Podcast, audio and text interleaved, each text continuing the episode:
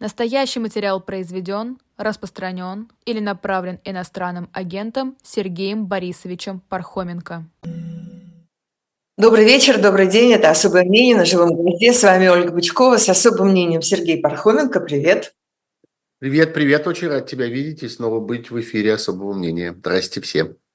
Э, здрасте все, и все, пожалуйста, не забудьте о наших э, всяких местах, куда можно писать разные вопросы и соображения. Это, во-первых, чат в этой трансляции в YouTube, пока она идет, и есть еще у нас, э, у Сергея Пархоменко, вернее, есть телеграм-канал Пархом Бюро, туда можно тоже писать разные э, соображения. Начну я с новости, которая, в общем, не то чтобы очень была новая, потому что уже процесс шел, машинка ехала, и, ну, танк, вернее, или я не знаю, что там едет, ржавая кастрюля. А, и все это было ожидаемо, но, тем не менее, впечатление производит. Э, Путин подписал Э, закон о конфискации за так называемые преступления против безопасности России. Там и фейки о российской армии, там и что-то такое про безопасность, диверсии э, и все прочее. Это выглядело бы э, достаточно ужасно, но совсем ужасно это выглядит после разъяснений господина Крашенинникова и еще каких-то законодателей которые просто абсолютно сталинскими словами, там вот только врагов народа там не хватает э, в этих текстах.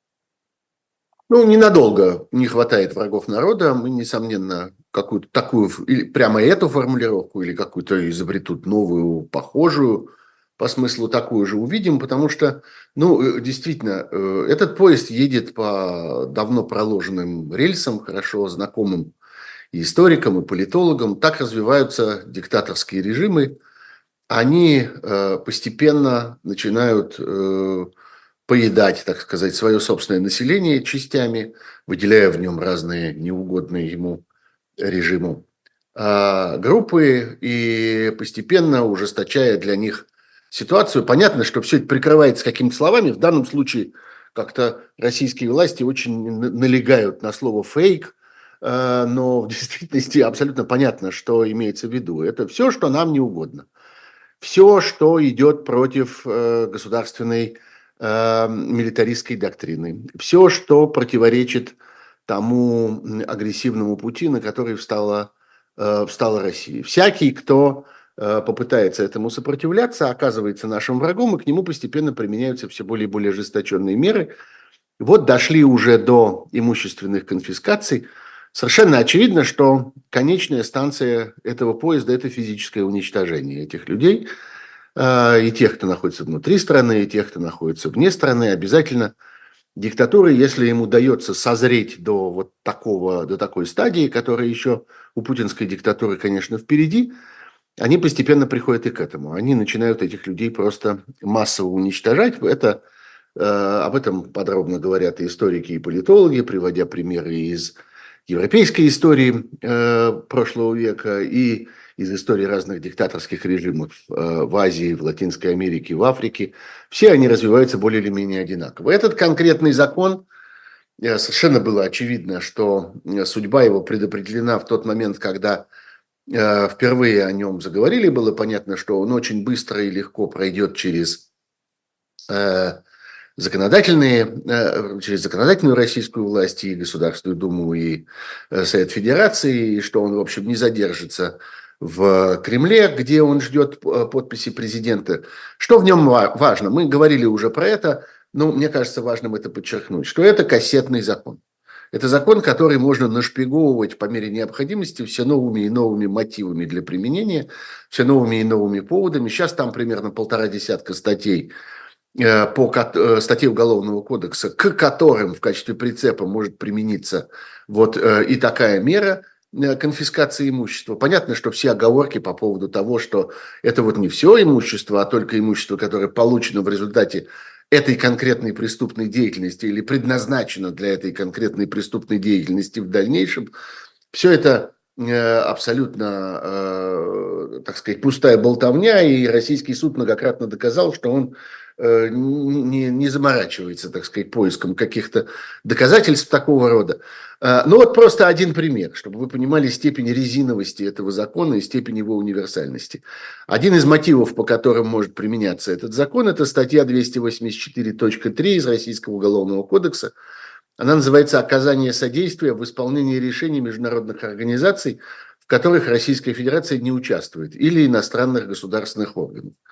Уже само название этой статьи, как видите, чрезвычайно неаккуратное. Что такое или иностранных государственных органов? Вообще всех иностранных государственных органов, вообще любых иностранных государственных органов и любых решений можно и так трактовать эту, э, это название э, об оказании содействия. Но если вы вчитываетесь в то, что там внутри, тоже оказывается, что составлено это чрезвычайно размыто и неаккуратно. Ну, в других условиях мы бы сказали, что это какой-то брак законодательной работы, что это какая-то ошибка, что так нельзя, Нет, наоборот, вот надо наоборот. точнее.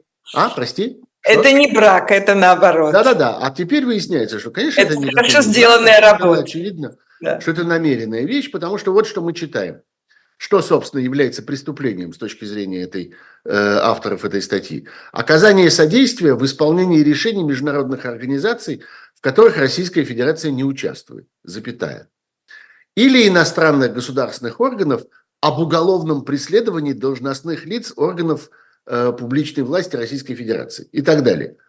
Так одну минуточку. Вообще всех решений международных организаций, в которых Россия не участвует, или только об уголовном преследовании, то есть, грубо говоря, акт Магнитского имеется в виду. Вот есть какое-то количество актов международных, которые, в соответствии с которыми преследуют тех, кто непосредственно э, э, участвовал в нарушении прав человека или в каких-то репрессиях в России. Прежде всего, это так называемый закон Магнитского, он принял теперь международный характер, он больше не только американский, и по этому закону преследуются э, судьи, э, прокуроры, следователи, э, разного рода сотрудники всяких э, органов государственного насилия.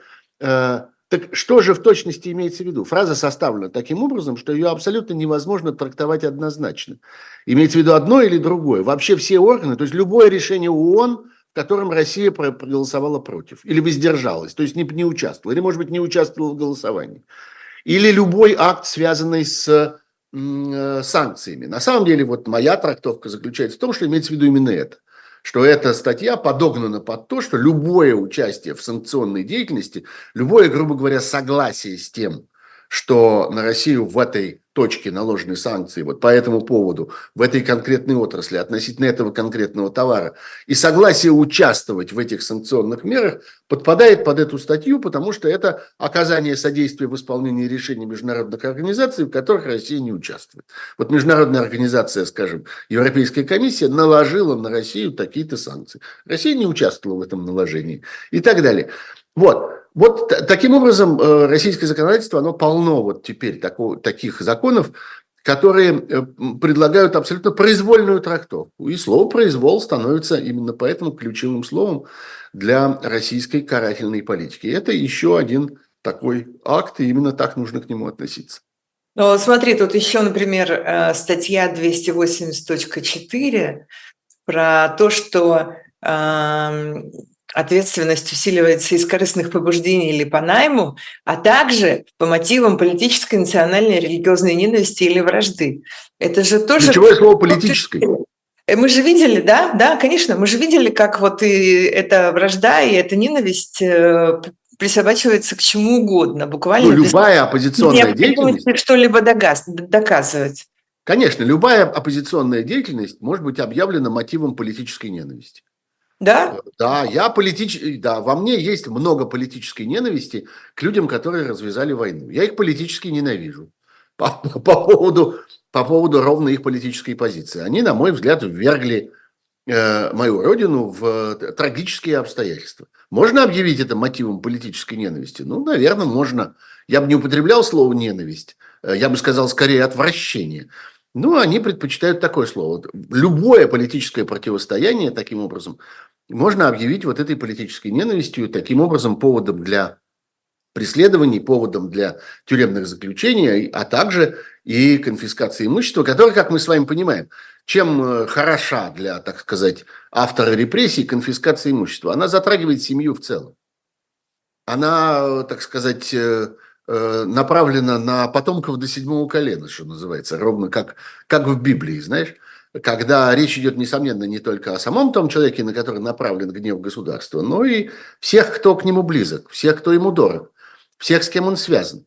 Потому что если речь идет там о конфискации жилья, например, то без этого жилья остается вся его семья, там вопрос технический, каким образом это оформить, их там выписать из этой квартиры и так далее. Понятно, что власть не остановится перед этими небольшими, так сказать, административными сложностями. Все это будет легко, легко решено. Вот так, собственно, это и происходит. Так, так происходит это озверение тоталитарного режима. Я потрясена новым приговором Борису Кагарлицкому, если честно. Вот я как узнала, я, я просто не могу в себя прийти вот по сию минуту. Ну, я не, не потрясен. Хотя понятно, что это очень жестокая мера, очень нелепая, имея в виду, что этот человек известный, авторитетный, человек, о котором специалисты, ну, я не небольшой специалист в политической философии, но я слушаю моих коллег, которые понимают в этом лучше и говорят о том, что это действительно серьезный историк, серьезный, так сказать, мыслитель, человек, который производит серьезные идеи, которые пользуются, во всяком случае, большим интересом во всем мире. Опять-таки, левая идеология мне самому достаточно чужда. Я не, не, не, не небольшой поклонник этих идеалов, но я понимаю, что таких людей в мире, э, в мире достаточно много. И, по всей видимости, Борис Кагарлицкий – это, собственно, человек, для которого это не какое-то формальное прикрытие, как, например, для деятелей официальной российской компартии, которым абсолютно Э, абсолютно безразличны. Вообще какие бы то ни было идеи, они заняты только своим э, как-то удержанием возле властной кормушки, и больше ничего их не интересует. Но здесь речь действительно идет о э, серьезном, так сказать, производителе политических, политических идей. Э, мне кажется, что в этом э, приговоре есть, э, что он является частью некоторой большой логики, некоторого большого процесса, который происходит э, сегодня в России. Э, я бы сказал, что этот процесс представляет собой тотальное избавление от каких бы то ни было обязательств прошлого. Э, наступили в России совершенно новые времена. Объявлены в России совершенно новые порядки. В России, путинской России, сегодня совершенно другие задачи и совершенно э, другие э, обстоятельства, собственно, определяют ее будущее, ее вообще саму возможность ее существования. Поэтому происходит тотальное такое выскребание, вычищение всего, что осталось от прошлого. И в этом смысле я бы объединил здесь в одну, так сказать, новость, в одну тему и этот приговор к Кагарлицкому, который в какой-то мере является тоже наследием каких-то бывших отношений. Вот в прошлой России, больше не существующей, погибшей в тот день, когда началась война, в прошлой России существовали левые деятели, существовали какие-то философы, которые вели какую-то серьезную, серьезную мыслительную работу и предлагали, так сказать, какие-то совсем другие э, пути для развития государства и предлагали совсем другую идеологию, не, не схожую с той, которая происходит из Кремля. Э, больше не будет этого. Это больше нам не нужно, мы больше в этом не участвуем. Ну, понятно, кстати, что технически, тут э, совершенно правы, по-моему, те, кто объясняют вот этот странный э, так сказать, фортель, что Кагарлицкому сначала назначили всего-навсего штраф, впрочем, огромный штраф, и он заплатил этот штраф, а потом э, только тюремный срок, что это было связано с тем, что, собственно, его пытались скорее э, вытолкнуть э, из э, страны. Это обычная в последнее время тактика российских властей. Ну да, действительно, похоже, что ровно так это происходит. Убирайтесь. Убирайтесь и останетесь живы. Если человек не согласен с этим, а в данном случае Кагарлицкий был с этим не согласен, он один из тех, кто считает, что политику и там, философу, мыслителю следует оставаться внутри той страны, той среды политической, для которой он работает, то значит вот поступим с вами по-другому. Но я бы объединил это с другими, казалось бы, гораздо более легкомысленными случаями и какими-то гораздо более э, нелепыми, иногда,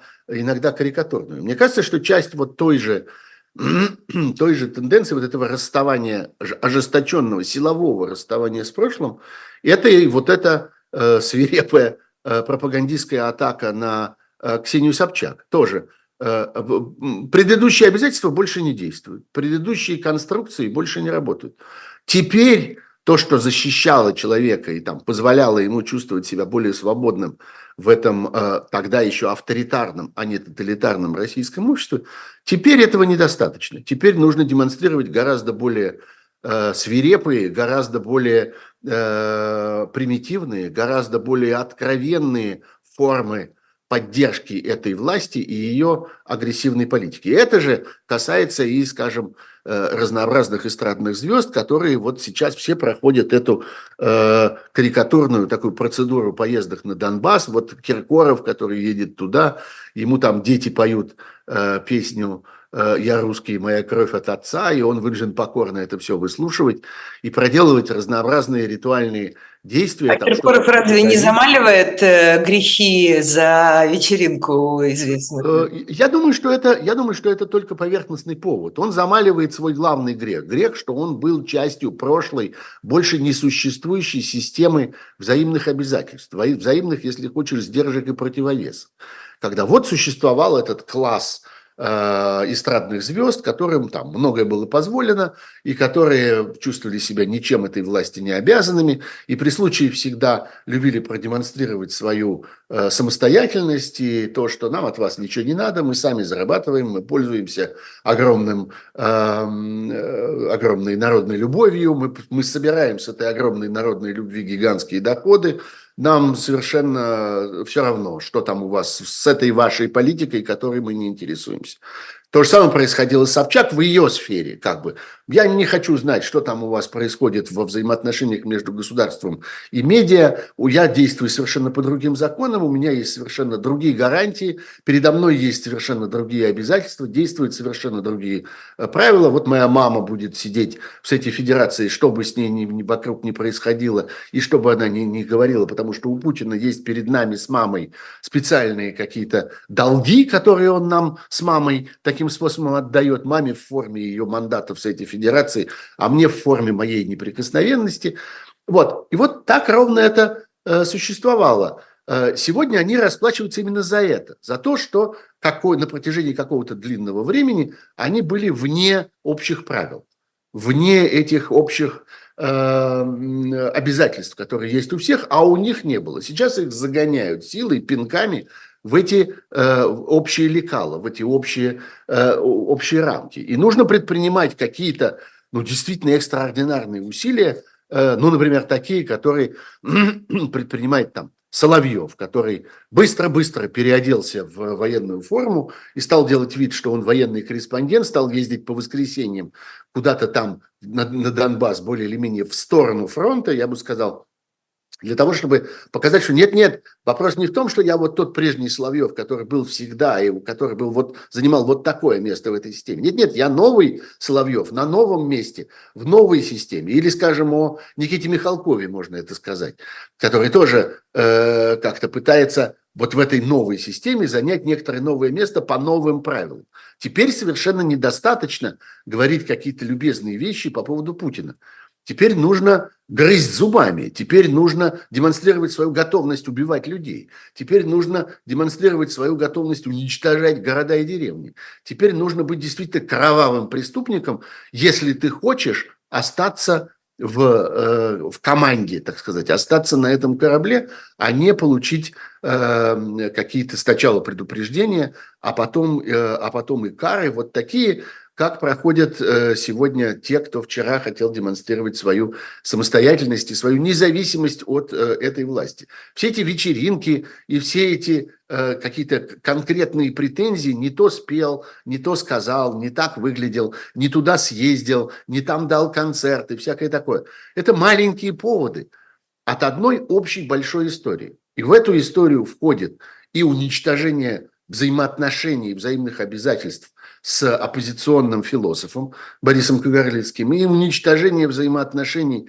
с, так сказать, фактически членом путинской семьи или, во всяком случае, кем-то, кто находится под специальным путинским зонтиком и перед кем Путин э, испытывал какие-то дополнительные обязательства. Ну, вспомним всю историю взаимоотношений Путина с Собчаком, странную историю гибели Собчака, непонятную э, роль Путина в этой самой гибели и так далее. Вот. Все это уходит в прошлое. Так же, как уходит в прошлое отношения с прошлыми звездами, прошлыми кумирами, Киркоровым и так далее. Все это одна и та же история. К сожалению, в это надо включить... Простите, пожалуйста. В это надо включить и то, что предстоит людям, которые нам чрезвычайно дороги. Вот я читаю о приговоре Борису Кагарлицкому, а думаю о том, что предстоит Олегу Орлову. Э, похожая ситуация. Один из лидеров мемориала, один из руководителей правозащитного центра «Мемориал», который тоже удивительным образом получил э, штраф вместо приговора, понятно, что по абсолютно вздорному обвинению, которое никаким образом не может быть трактовано его поступки как какое-то там преступление, человек, который сказал правду, человек, который э, разумно, обоснованно прокомментировал события э, и действия России в Украине. Вот, собственно, в чем заключается преступление Олега Орлова. Теперь Олегу Орлову предстоит новый суд, и есть все основания считать, что исход его будет примерно такой же, как исход суда над Кагарлицким. Э, относительно мягкое решение о штрафе будет преобразовано в решение о реальном сроке. Тоже Орлову фактически было дано время для того, чтобы собрать чемодан и исчезнуть из России. Он тоже не посчитал для себя это возможным, и исход для него э, будет э, ровно, э, мне кажется, таким же. К сожалению, я должен это, я должен это прогнозировать. Так что все это складывается в некоторые... Там еще у них сидят, а там еще у них в лапах сидят Беркович и Петричук, например, а, и еще многие другие люди, которые да? Сидят непонятно вообще почему и за что. Да, все это происходит под одним общим лозунгом. Больше это невозможно. Вот раньше существовала какая-то система отношений и какая-то, я бы сказал, лестница э, приближения или удаления э, от власти. Люди, которые пытались заниматься независимым театром, люди, которые пытались в этом театре, скажем, э, пропагандировать гуманистические идеи, э, которые не э, вписываются в общую агрессивную идеологию государства. Люди, которые занимались историей, такие как Олег Орлов, или защитой прав человека, все это тоже совершенно не вписывается. Но это было частью системы, частью некоторого равновесия, которое существовало в России на протяжении десятилетий. Сегодня нужно продемонстрировать всем, и не только продемонстрировать, но и реально осуществить эту перемену. Нет, никакого равновесия больше нет. Теперь страна полностью мобилизована. Теперь вся страна, ну, так же ровно, как и экономика России, так же ровно и общественные отношения в России, и политические отношения, политические инициативы, гражданская деятельность, все это э, относится к совершенно другой военной эпохе. И ничего этого больше существовать не может. Никакие прошлые обязательства, прошлые э, балансы, э, прошлые договоренности, прошлые какие-то сложные конструкции, там защиты кого-то, прикрытия, отмазывания и всякого такого прочего. Ничего этого больше не работает. И часто спрашивают, кстати, а что, собственно, как-то сделано ли это с санкцией Путина? А вот Путин знает про то, что там НТВ снимает какие-то невероятно нелепые и в, других, в другом случае я бы сказал, что смешные фильмы про Собчак. А Путин знает, что э, э, Филиппу Киркорову приказали ехать на Донбасс и там слушать песню шамана.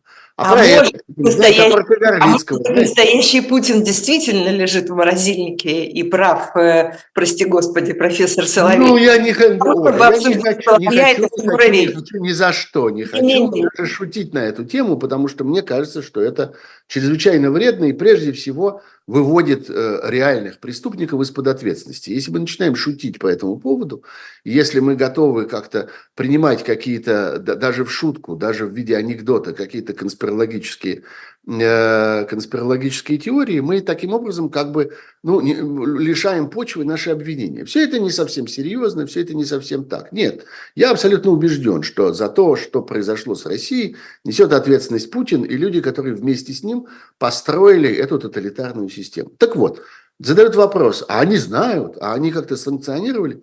Они в целом санкционировали всю эту ситуацию. Они один раз навсегда, они, Путин, махнули на это рукой со словами «делайте, что хотите». Потому что смысл заключается вот в этом. Постройте мне военную Россию. Создайте мне Россию, которая вся действует на войну, потому что сегодня это единственный способ усидеть у власти, это единственный способ сохранить свой контроль над этой гигантской территорией, над этим огромным населением. Единственное, что мы можем сделать, это заставить это все воевать, поставить это все на военные рельсы, и экономику, и общественную жизнь, и искусство, и образование, науку, все что угодно, социальную сферу. Все это должно быть полностью военизировано, все прошлое больше не имеет никакого значения. Ломайте один раз навсегда, сказал им Путин. Или, во всяком случае, дал им это ясно понять э, в своих публичных и непубличных высказываниях. Вот, собственно, это то, что мы сейчас наблюдаем. А на поверхности отдельные имена – отдельные судебные процессы, отдельные конфликты, отдельные казусы, некоторые из которых нас очень удивляют, но в действительности очень хорошо вписываются вот в эту схему тотальной смены правил игры, тотальной смены обстоятельств, которую мы наблюдаем в связи с тем, что Россия теперь стала навсегда, путинская Россия стала воюющим государством, столько, сколько, существ... сколько она остается путинской. Только другая Россия, радикально освободившаяся от этого тоталитарного режима и тоталитарного строя сможет выйти из этого выморочного, об, обморочного состояния и восстановить э, какие-то нормальные человеческие отношения внутри себя. Понятно. У нас есть еще несколько важных э, тем сегодня, но прежде чем к ним перейти, давайте прервемся буквально на одну маленькую минуту на небольшую рекламу, потом я быстро расскажу, что предлагает э, на сей раз сайт «Дилетанта», и потом продолжим наше особое мнение. Живой гвоздь остается в Москве и ежедневно освещает для вас новостную повестку. Мы собираем для вас самые яркие мнения политологов, экономистов и деятелей искусства, чтобы вы всегда могли увидеть ситуацию в мире с разных сторон. Поддержите нас в это непростое время, чтобы мы могли развиваться и дальше. Как это сделать? Переходите по ссылке под трансляцией или воспользуйтесь QR-кодом, чтобы оставить свой донат. У нас есть парадоксальная ситуация. Это непросто, потому что останется в истории. Ну, Владимир Борисович, вы прям как ребенок. У вас есть лучшие средства обороны? Нету.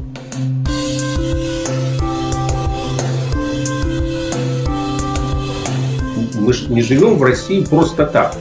У нас всегда должна быть какая-то миссия, ради которой можно сдохнуть. Это вообще вот кто доказал? Бжезинский.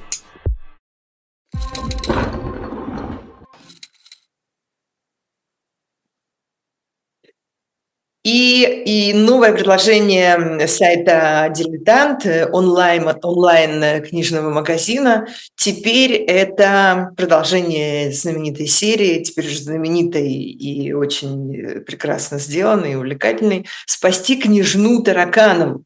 Что, если бы действительно удалось спасти княжну Тараканову кому-нибудь? Смотрите в книжке, как это могло произойти, если бы она выжила и даже заняла российский трон.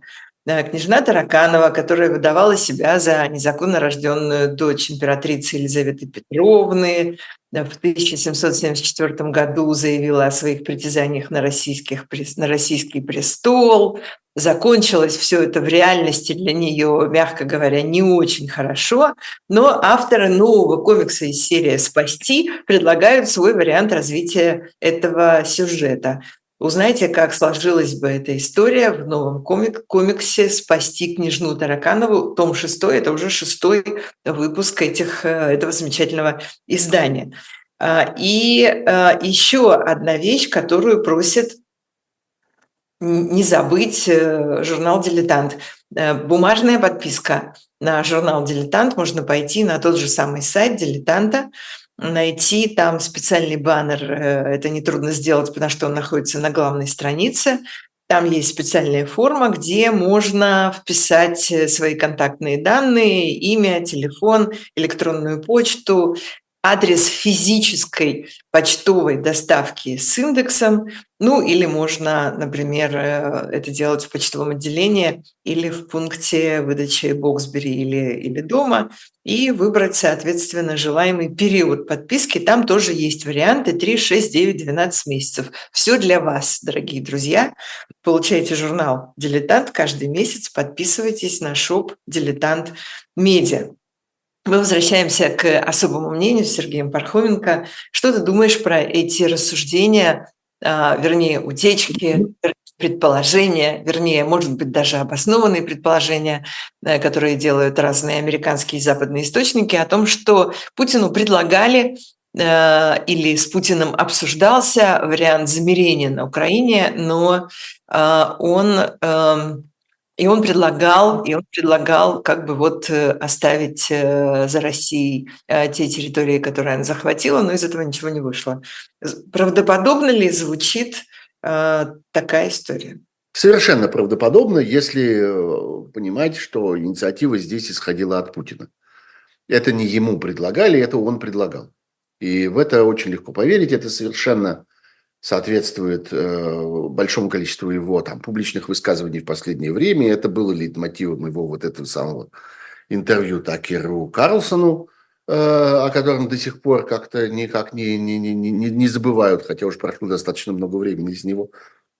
Это общее направление сегодня, я бы сказал, путинских пропагандистских усилий и усилий тех, кто эту э, пропаганду путинского режима обеспечивает. Они бесконечно говорят о том, что вот Путин протягивает дружественную руку Путин готов э, вести переговоры.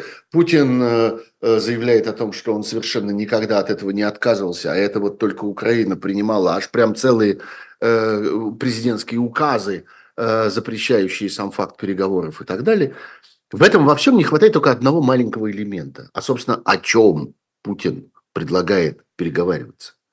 Он же предлагает переговариваться не о мире, не о справедливости. Он предлагает переговариваться о, о тотальной капитуляции Украины. Давайте мы устроим переговоры, давайте мы сядем за общий стол и поговорим о том, как будет по-моему. Не предполагается ведь никакого компромисса, не предполагается никакого взаимного движения к какой-то приемлемой схеме и так далее. Потому что приемлемой схемой было бы, она предполагала бы главное – возвращение оккупированной земли. Первое. И второе – ответственность за разрушенную украинскую экономику, за разрушенные, сравненные с землей украинские города, за уничтоженное мирное украинское население, за миллионы беженцев, которые были спровоцированы этой э, агрессией России в Украине. Вот это все то, что следовало бы включить в эти переговоры. И тогда можно было бы и попереговариваться на том, каким образом Россия все это вернет, все это компенсирует и понесет за это за всю ответственность. Вот такие переговоры, они однажды состоятся, конечно. И э, о таких переговорах э, можно было бы и поспорить. Но Путин же ведь предполагает, вообще вся путинская эта система э, его пропаганды предполагает совершенно другое. Давайте остановимся, заморозим как есть. И в этом смысле, кстати, к нему присоединяется Э, значительное количество тех, кто имитирует в России, в России какую-то антивоенную деятельность. И, я не знаю, Явлинский, э, и э, Надеждин, собственно, если вслушаться в то, что он говорил по этому поводу, и матери военнослужащих, и жены мобилизованных, которые в последнее время ведут свою, свою публичную деятельность. В них во всех присутствует вот это. Давайте сейчас все остановим как есть вот сейчас заморозим, и это будет результатом переговоров, которые мы вам любезно предлагаем. Да, это совершенно в логике э, путинской, я бы сказал, военщины, путинской, э, путинского милитаризма. Потому что эта остановка не мир, не прекращение войны. Война не может прекратиться вот таким способом. Она не может кончиться навсегда таким результатом, который заключается в том, что агрессор не понес никакой ответственности, города остались разрушенными, э, люди и человеческие судьбы остались уничтоженными, земли остались оккупированными, э, довольно большая территория э, Украины. И вот на этом месте война заканчивается. Так война закончиться не может. Она может так только быть приостановлена в ожидании другой следующей большой войны, о которой все больше и больше говорят, скажем, в Европе. И сегодня мы видим активные усилия разных правительств убедить свое население в том, что это неизбежно, что на самом деле за войной в Украине следует другая или другие э, еще большие еще более масштабные, еще более агрессивные войны с применением еще более варварского э, оружия. И там, по всей видимости, не удастся избежать и оружия, э, оружия массового поражения. Сегодня постепенно Европа начинает понимать, что Путин пришел в Украину не за Херсонской областью. Что задача Путина там заключалась не в том, чтобы оторвать зубами какие-то куски украинского чернозема. На самом деле это просто начало другой гораздо большей войны, войны варваров против цивилизации, атаки на, атаки на западный мир в целом, на Европу в целом, для начала, опять-таки, на Европу. Нет даже никаких оснований считать, что почему-либо Европой э, и э, европейской частью западного мира дело э, кончится. Так что э, эти э, разговоры о том, что Путин предлагает, они абсолютно в, в рамках этой, э, этой логики. Я все чаще это слышу. Вот мне там приходится видеть, я э, слежу за французской прессой, французским телевидением, анализом на французских информационных телеканалах. Они очень э, подробно, я бы сказал, благостно это обсуждают. Вот Путин предлагает, надо ли вести переговоры с Путиным, с Путиным, надо ли их вести уже прямо сейчас, или можно через некоторое время, а в каком составе вести эти переговоры, а с какой исходной позиции надо подойти. Каждый раз, когда я это вижу и слушаю, мне хочется в ответ закричать, погодите, погодите, о чем переговоры-то? Что вы хотя отдаете себе отчет в том, что именно Путин вам предложил? Он вам предложил капитуляцию обсудить Украины, а значит и вашу. Потому что понятно, что эта пауза ему нужна для того, чтобы подготовиться к дальнейшему. Эта пауза нужна ему для того, чтобы произвести еще больше оружия, чтобы найти другие обходные пути для санкций, чтобы накопить денег от э, вот этой странной продажи, продажи нефти в э, Китай и в Индию, которая все больше и больше превращается там в бартер сегодня, и понятно, что все меньше и меньше устраивает путинскую экономику, потому что э, эти деньги невозможно, особенно индийские деньги, невозможно выручить. Но вот со всей этой ситуацией надо как-то справиться ему. Ему надо найти какие-то решения. Для этого ему нужна пауза. Именно пауза. Э, пока мы видим что во всяком случае в американской политической системе, в той, которая она существует сегодня, вспомним здесь о том, что мы находимся с вами в э, годе, когда предстоят выборы, причем выборы и президентские в Соединенных Штатах, и полные перевыборы Палаты представителей, ну, частичные выборы Сената тоже. Э, вот в этой логике сегодняшней администрации это еще невозможно еще пока здесь находится вот здесь. Почему я говорю? Потому что я сейчас сию минуту нахожусь в Соединенных Штатах, недолго я здесь пробуду, но пока я здесь с некоторыми там деловыми встречами. Так вот, э, э, я вижу здесь, и в моих разговорах здесь я вижу, ну, во всяком случае, некоторое такое понимание, что, ну, невозможно сейчас про это разговаривать. Э, невозможно не обращать внимания на то, что в точности предлагает Путин. Но что будет завтра, тогда, когда вполне вероятно администрация поменяется, изменится баланс в Конгрессе еще больше, э, мы не знаем. И есть, конечно, риск того, что вот эти путинские, так сказать, поползновения в какой-то момент начнут пользоваться большим успехом. Это ну смотри, вот после, сразу после этого интервью Карлсону последовало цел, последовал целый ряд заявлений от генсека НАТО до министров обороны э, европейских стран разных про то, что э, впереди длительные, длительные военные действия, а может быть будет новая война через 5-6 лет, и в любом случае Западу нужно вооружаться, и нельзя недооценивать Россию как опасность. И в то же самое время Э, американский Сенат одобряет вот этот вот проект, о котором говорилось много и вокруг которого было много разных э, соображений, э, помощи сразу Украине на 60 миллиардов, Израилю против Хамаса на 14 миллиардов и еще, и еще на 4 миллиарда, сразу, сразу кучей. Разве это уже нам не говорит о том, что, в общем, понимание того, что э, может произойти завтра, оно уже пришло. Вот не оно завтра придет, а оно пришло сегодня. Это результат некоторого э, комплекса, я бы сказал, разных политических дискуссий и противостояний в Соединенных Штатах. Вот этот законопроект действительно очень важный, э, действительно принятый достаточно неожиданно, особенно неожиданный, так сказать, счет голосов, который произошел.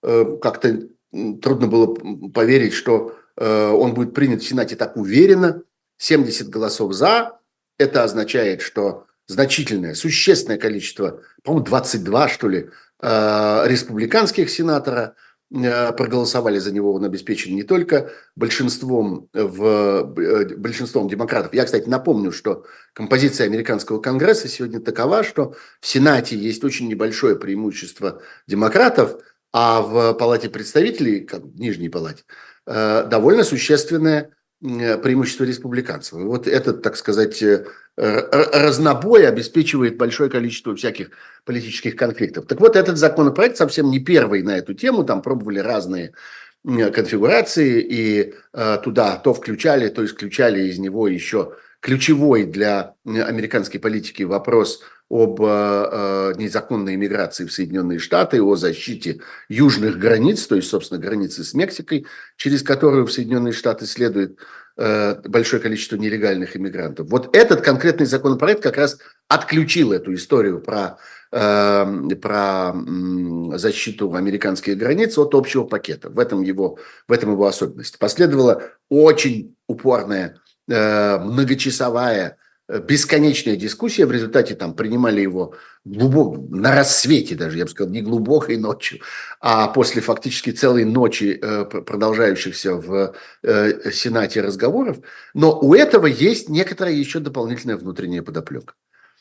Если я правильно понимаю, ну, я прошу здесь учитывать, что я все-таки не самый большой специалист, вообще никакой не специалист по американской политике, и скорее обывательски наблюдаю за этим со стороны, читая всякие медиа и пытаясь уследить за всякими новостями здесь. Э, в Соединенных Штатах сложилась ситуация, когда человек, который еще не президент, более того, даже еще формально не э, официальный кандидат от республиканской партии Дональд Трамп, интенсивно пытается рулить тем, что происходит в Конгрессе, используя свое влияние на э, конкретных э, сенаторов и конгрессменов, используя то, что э, в случае выборов каждому из них, если речь идет о республиканцах, нужно будет продемонстрировать какие-то взаимоотношения с Трампом, хорошие отношения или очень хорошие, или совершенно ближайшие, теснейшие отношения, э, потому что это важно, это приносит дополнительные голоса. Трамп – популярен среди там определенной части республиканских избирателей, и у него есть очень сплоченный, сплоченная группа поклонников, которая, конечно, пригодится на любых выборах любому республиканскому кандидату, куда бы он ни избирался, хоть в Сенат, хоть в Палату представителей, все про это думают. Так вот, пользуясь вот этим своим влиянием, Трамп пытается уже сейчас интенсивно э, давить на то, что происходит в Конгрессе. Он вообще пытается интенсивно влезать уже сейчас везде. В этом смысле, опять же, возвращаясь к интервью Карлсона, у нас есть все основания считать, что Карлсон был каким-то там посредником, чего-то передавал от него, и что это еще один способ установления контактов с э, российским тоталитарным э, руководством, которое совершенно не предусмотрено американскими традициями, американскими правилами. Кандидаты не начинают заниматься такого рода дипломатии до того, как они сделались кандидатами. Это, в общем, ни, ни, никогда не, не, не поощрялось. Более того, есть некоторые американские законы, которые прямо это запрещают такого рода контакты. Э, ну, некоторые виды, я бы сказал, из этих контактов и некоторые э, формы э, вмешательства в деятельность государственных органов. Это бывает, что и прямо запрещено. Вот. Так вот, конечно, в этом голосовании за этот закон в Сенате был вот этот мотив. Такое впечатление, что есть все-таки часть сенаторов, которые протестуют против этого вмешательства, в том числе республиканских сенаторов, которые демонстрируют таким образом свою самостоятельность и говорят о том, что они хотели бы рассматривать вопросы по существу, хотели бы исследовать то, насколько полезно или вредно то или иное решение для Америки, а не только Э, полезно для избирательной кампании Трампа. Потому что Трамп ведь, это, смысл его давления заключается в чем? В том, чтобы продемонстрировать, у вас там полный э, бардак, вы договориться ни о чем не можете, вы никакого решения принять не можете, вы никакую проблему решить не можете, вы ни от какой угрозы Соединенные Штаты защитить не можете, скорее меня избирайте – я сейчас приду, и я сейчас тут установлю порядок везде и всюду, и сразу все станет понятно, и все сразу договорятся, и все решения будут приняты. Вот что он пытается доказать.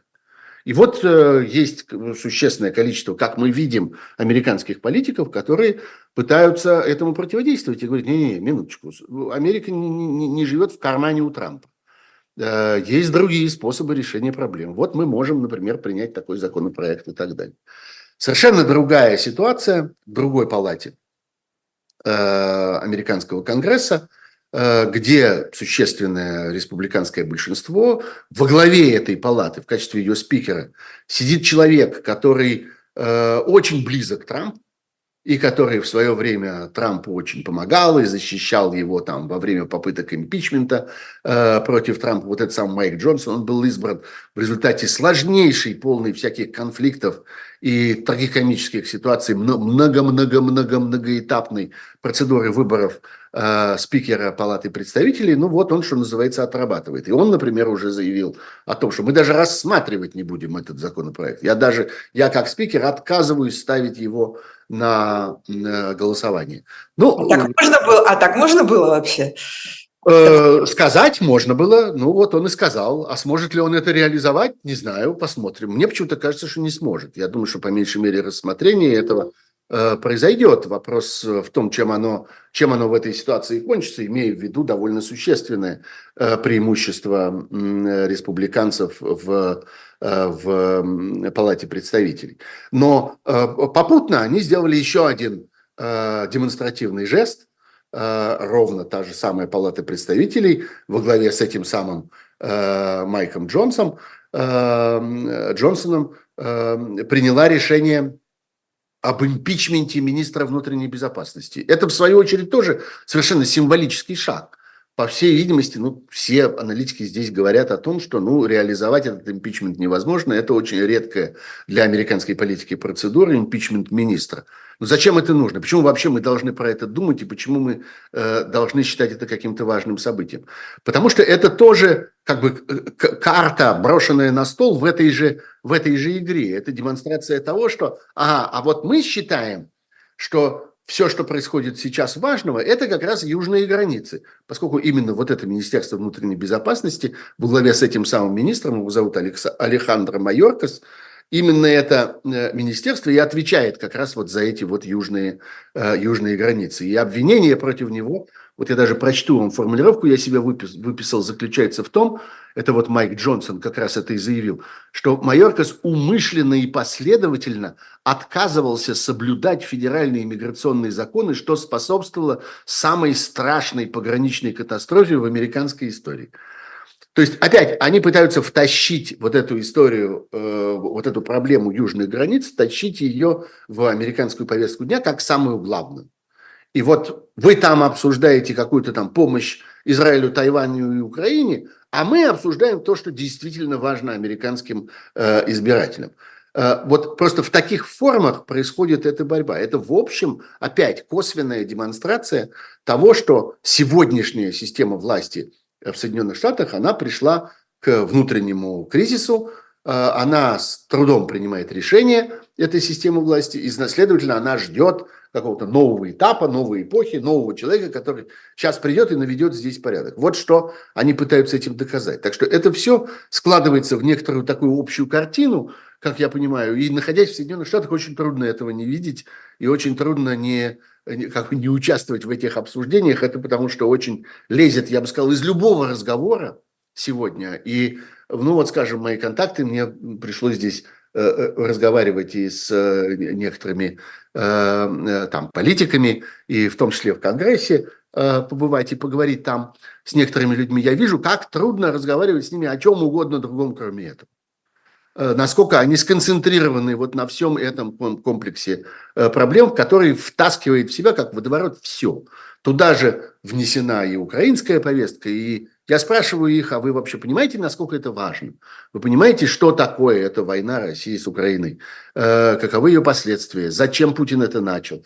Каковы его дальнейшие планы? Каким образом эта война может отразиться на ситуации в Европе в целом, в западном мире в целом, вообще в мире – в мире в целом. Да, да, понимаем, понимаем, но они настолько погружены вот в это э, предстоящее противостояние и, собственно, уже случившееся противостояние. И вот в эту парадоксальную ситуацию, когда э, кандидат, который еще даже не кандидат, и президент, который отнюдь еще не президент, еще очень многое может случиться, хотя да, шансы Трампа очень велики. Э, и мы видим, что э, ему удалось скомпоновать вокруг себя очень плотную систему поддержки, несмотря на то, что на нем висит невероятное количество, совершенно невиданное, беспрецедентное количество всякой дряни, огромное количество банкротств, обвинений в разных самых видах финансовых нарушений, и банковских нарушений, и налоговых нарушений. И э, вся история с э, штурмом Э, Капитолия и с его ролью в этом, э, в этом штурме, который по существу признается мятежом сегодня, и э, колоссальное количество лжи, которую он и его сторонники произвели после предыдущих выборов, когда они объявили эти выборы фальсифицированными, в то время как они не были фальсифицированы, что твердо установлено уже самыми разными судебными инстанциями. Вся эта дрянь виснет, так сказать, на вороту у, у Трампа, и тем не менее он вот волочит за собой вот эту огромную кучу всех этих обвинений, э, этих незаконченных судов, э, этих э, ну, я уже не говорю о каких-то там его личных делах, а там огромном количестве женщин, которые обвиняют его в агрессии а, или обвиняют его в оскорблении, в, в сексуальном насилии. Все, все это тоже считается, вот все эти дела считаются какими-то десятками. Это какая-то невиданная история. По идее, любая из них, любая, любой из этих э, фактов должен был бы убить этого кандидата как кандидата именно. Но... Любого другого убил бы просто наповал. Конечно. 10... Но Трамп умудрился, умудрился собрать вокруг себя, пользуясь страхами людей, э, пользуясь проблемами э, американской экономики, пользуясь э, э часто э, усталостью э, людей э, от э, всяких внутренних э, внутренних американских социальных проблем, вот все, все бесконечного противостояния на расовой почве, на этнической почве, попыток внедрить разнообразные, так сказать, новые правила э, этики в разных обстоятельствах. Ну, многие устали от этого, и им хочется той прежней Америки, и они понимают лозунг Трампа «Сделаем Америку великой» опять понимают очень специфически, то есть без вот этих всех попыток установить какие-то новые порядки, от которых мы так устали.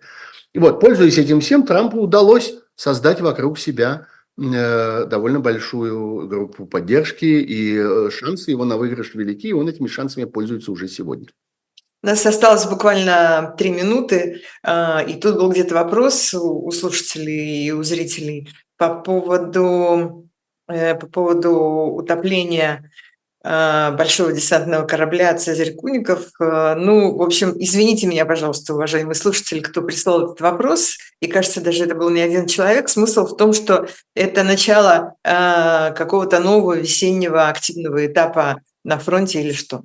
Нет, я не думаю, что это начало чего-то. Я думаю, что это ну, э, удивительным образом установившийся такой баланс э, с одной стороны, в э, сухопутных операциях, вот мы видим, как постепенно украинская армия и украинское командование, особенно новое украинское командование во главе с новым э, главнокомандующим Сырским, э, постепенно смиряется с тем, что основным, основной формой деятельности армии будет оборона.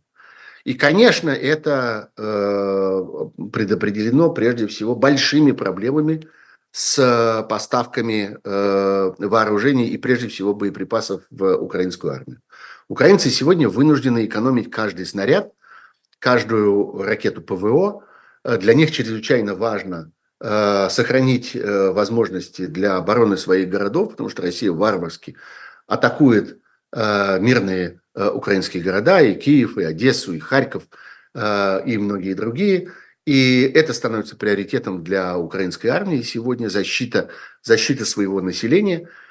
И, по всей видимости, украинцам придется расстаться с некоторыми важными пунктами на, э, собственно, во фронтовой зоне. Прежде всего речь идет об, об, об Авдеевке, которую э, российская армия пытается взять, так сказать, в подарок Путину к выборам и совершенно очевидно получила такое задание и не останавливается перед колоссальными потерями на, на, этом направлении. Так вот, э, стратегически это выглядит так. Ну, во всяком случае, если слушать тех военных аналитиков на разных странах, и в Украине, и за пределами Украины, в Европе, в Соединенных Штатах, все склоняются к тому, что Украина вынуждена будет из-за того, что происходит вот это бесконечное последовательное сокращение поставок, сокращение повода, помощи, и мы можем говорить только, ну, как бы очень Э, позитивно о том, что происходило в начале, сейчас ничего такого не происходит. Такого, что происходило в течение первого года войны, конечно, поддержка очень упала.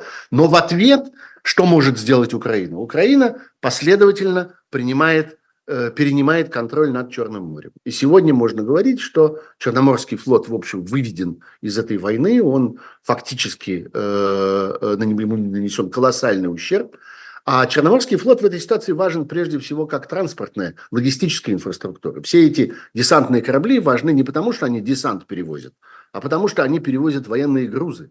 Прежде всего, то, тоже те же самые вооружения, боеприпасы, ракеты и так далее, и так далее. Вот зачем они нужны, и вот почему их последовательно уничтожают. Это не первый корабль такого типа, который, э, который уничтожен. И, по всей видимости, Россия Пока. смирилась с этим и готова угу. отдать это Э, черноморское как бы направление в обмен на то, что для них более важно, э, сухопутные атаки и обстрелы мирных городов. Вот основной вид войны, который ведет сегодня Россия, он там. Он над мирными городами Украины и, над, э, и заключается в попытках терроризировать мирное украинское население, что Россия с большим удовольствием и цинизмом сегодня проделывает каждый день.